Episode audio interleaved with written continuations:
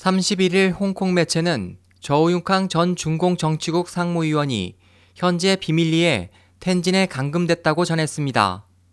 지난해 12월 29일 중국 베테랑 언론인 가오이는 트위터를 통해 저우융캉이 지난 24일 중앙규율검사위원회에 의해 쌍규 처분을 받은 것이 공식 발표됐다고 전한 바 있습니다. 가오이는 독일의 도이체벨레 방송과의 인터뷰에서 이 같은 소식을 믿을 수 있는 많은 소식통들로부터 얻었다고 말했습니다. 홍콩 빈과일보는 저우융캉이 12월 초부터 조사를 받는다고 선포된 후 얼마 지나지 않아 중난 하이로 압송돼 어느 지방에 감금됐고 소식통에 따르면 그 지방은 텐진이라고 전했습니다. 소식통은 또 저우융캉이 해명하기를 거부하며 시진핑 중국 주석을 만나게 해달라고 요구했고 이에 대해 왕치산 중기위 서기는 우리는 그가 확실하게 생각하기를 기다릴 수 있다고 말했다고 알렸습니다.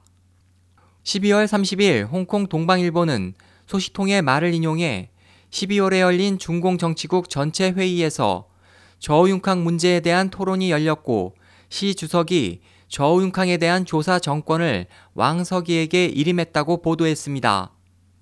한편 저우융캉은 영국 데일리 메일이 선정한 중국의 10대 흑 지도자 중 하나입니다.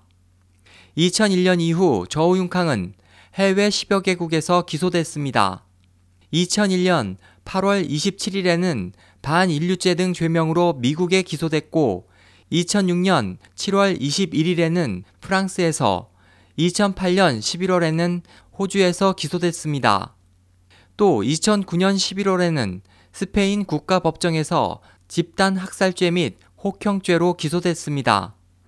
미국에서 발행되는 잡지 신기원은 저우융칸과 그 공범 집단이 저지른 죄는 생체 장기 적출, 반인류죄, 법률 실시 파괴죄, 두 차례의 군사 정변죄, 국가 원수 모살죄, 국가 전복죄, 직권 남용죄, 국가 자산 도용죄, 고의 살인죄, 고의 상해죄 등 10여 가지에 해당한다고 폭로했습니다. 이전에 빈과일보는 중앙경제회의에 참가한 당내 인사의 말을 인용해 이 회의에서 저우융칸과 그의 가족이 부정부패로 끌어모은 총 금액이 천억 위안 이상임이 폭로됐다고 보도한 바 있습니다.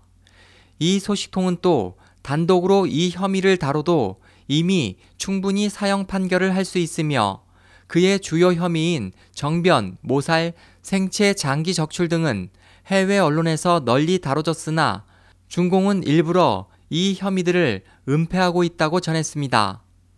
SOH 희망지성 국제방송 홍승일이었습니다.